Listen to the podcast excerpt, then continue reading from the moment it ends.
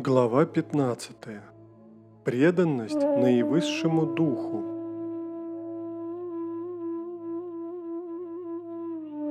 Шри Кришна. Есть дерево баньян, оно существовало всегда. Корни его в небесах. Ветви уходят в землю. Листья его – священные гимны. Тот, кто знает это дерево, познал мудрость вет.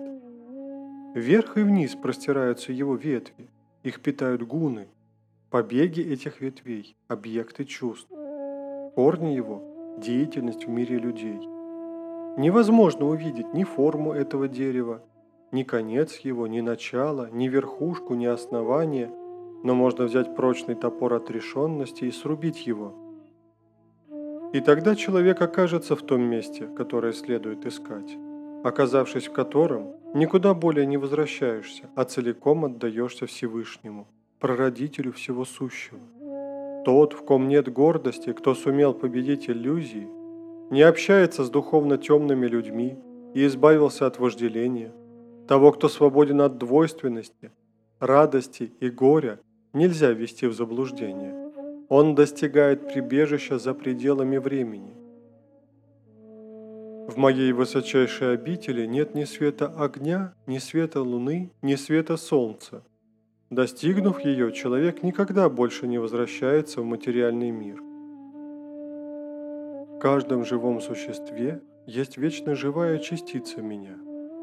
Когда человек рождается в материальном мире, он получает пять чувств и ум. Когда Господь облекается в тело, он задействует в нем ум и чувства. Покидая тело, забирает ум и чувства с собой, точно так же, как ветер уносит запах благоуханных цветов. Приобретя слух, зрение, осязание, вкус, обоняние и ум, Господь наслаждается всем, что возможно чувствовать. Незнающие люди не смогут видеть того, кто обитает в теле. Его видят только те, кто прозрел, обретя знание. Усердные йоги видят его в себе. Они совершенные духом и разумом, как ни стараются, не способны его увидеть. Сияние солнца, освещающее весь мир, свет луны и свет огня – все это мой свет.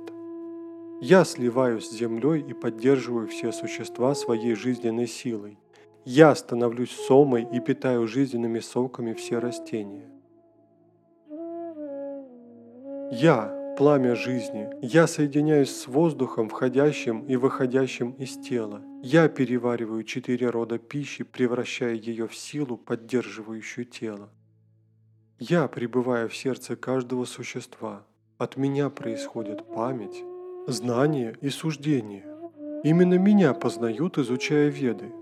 Я создал Веданту, и я суть Вед. У любого существа есть две разновидности личности.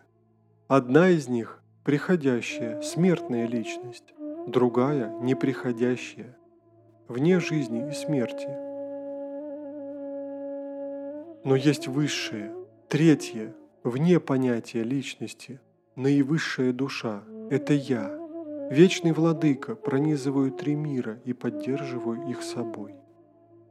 Я превосхожу приходящее и выше неприходящего, и поэтому я известен в мире и в ведах под именем Пурушоттама, высочайший дух. Тот, кто знает меня таким, тот воистину знает все, и без всяких сомнений посвящает мне все свое бытие. Вот, Арджуна, теперь я рассказал тебе величайшую тайну тайн, святейшую из всех истин. Познав ее, человек становится истинно мудрым. Цель его жизни достигнута.